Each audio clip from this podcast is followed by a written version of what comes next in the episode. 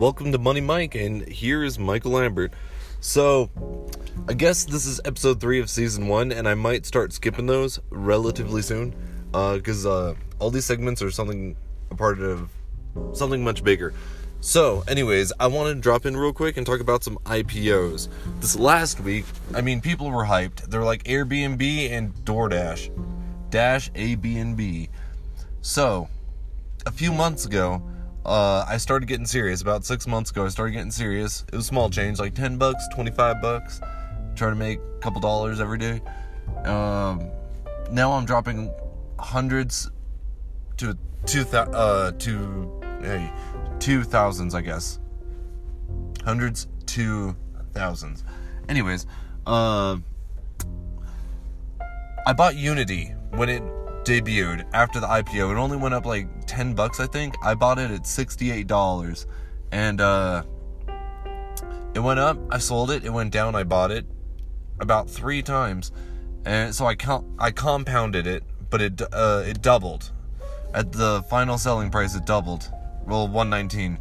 And currently it's been peaking at 170 and I could have tripled just by holding. So it's like, wow. But that one right there, it had straight growth. This week we had Dash and A, B, and B, and people are hyped for these. But if you bought them on initial uh, when they debuted, you would have lost at least five percent, pushing ten. So, was it really that smart? We know these companies, kinda. Uh, I feel like kinda. I feel like a lot more people know DoorDash, but they've went through a hyper growth period because of the pandemic.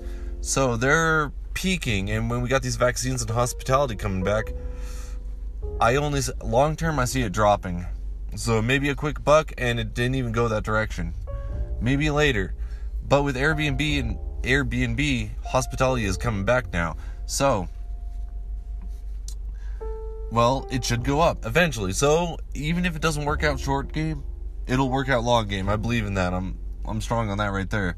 So their IPOs and people are like risky, risky. Like with Unity, you, I got lucky. Uh, it just grew and tripled in like three months. But well, I compounded and sold it a double. But anyways, uh, but yeah, they're risky. So I looked at all the IPOs coming out, and we got Wish next week, so I'm going to talk about that in next couple episodes or segments. But Wish is coming out next week, and we we know Wish. We make fun of it all the time because they have the weirdest ads. Uh, but we know that company, so it's like, oh, go buy it. Uh, I got a newsletter that says it's going to be about twenty-eight dollars. But the recent IPOs, when they went public, they doubled, over doubled, or eighty percent. So I looked at uh, C3 AI. I looked at HYFM. I don't have my notes in front of me. But, anyways, I looked at all the IPOs coming. I looked at CERT and a couple others. Um, PubM. I just talked about that in the last episode.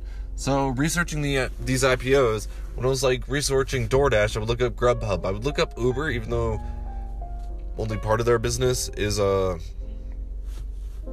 delivery. The rest is all taxi. But I looked up all the competitors with uh, Airbnb. I looked up Hilton. I looked up uh, Hamptons. I looked up a lot of hotels. I had to Google some. Um, but CCL right now looks like a solid double once the pandemic's over. We're talking about some hospitality, but I looked into hospitality stuff. So Airbnb should go up. That's why I'm confident it's a long term game. The tech stocks can be really nice, but they can also just tank. All these IPOs can just tank. Um, I believe Dash is going to tank. It's going to go down. I wouldn't be surprised if it went less than 100 a share without a split or anything. But when I was research- researching all these companies, I, would look at everything that I could possibly could. Um, some people like that's relevant. Look at the competitors. To me, that makes sense. Uh, see how they're doing. But sometimes competitor stocks uh, don't. Like I looked at Target and Walmart, see how they're competing, and I didn't go down to the volumes and stuff, but the average price it's the same. They have the same customers.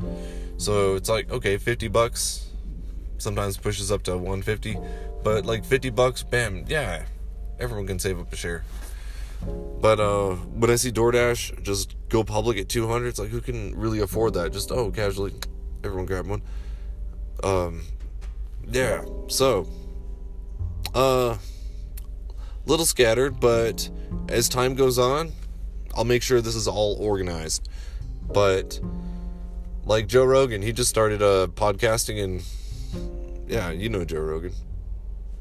Shout out. Anyways, guys, have a great day and thank you for listening.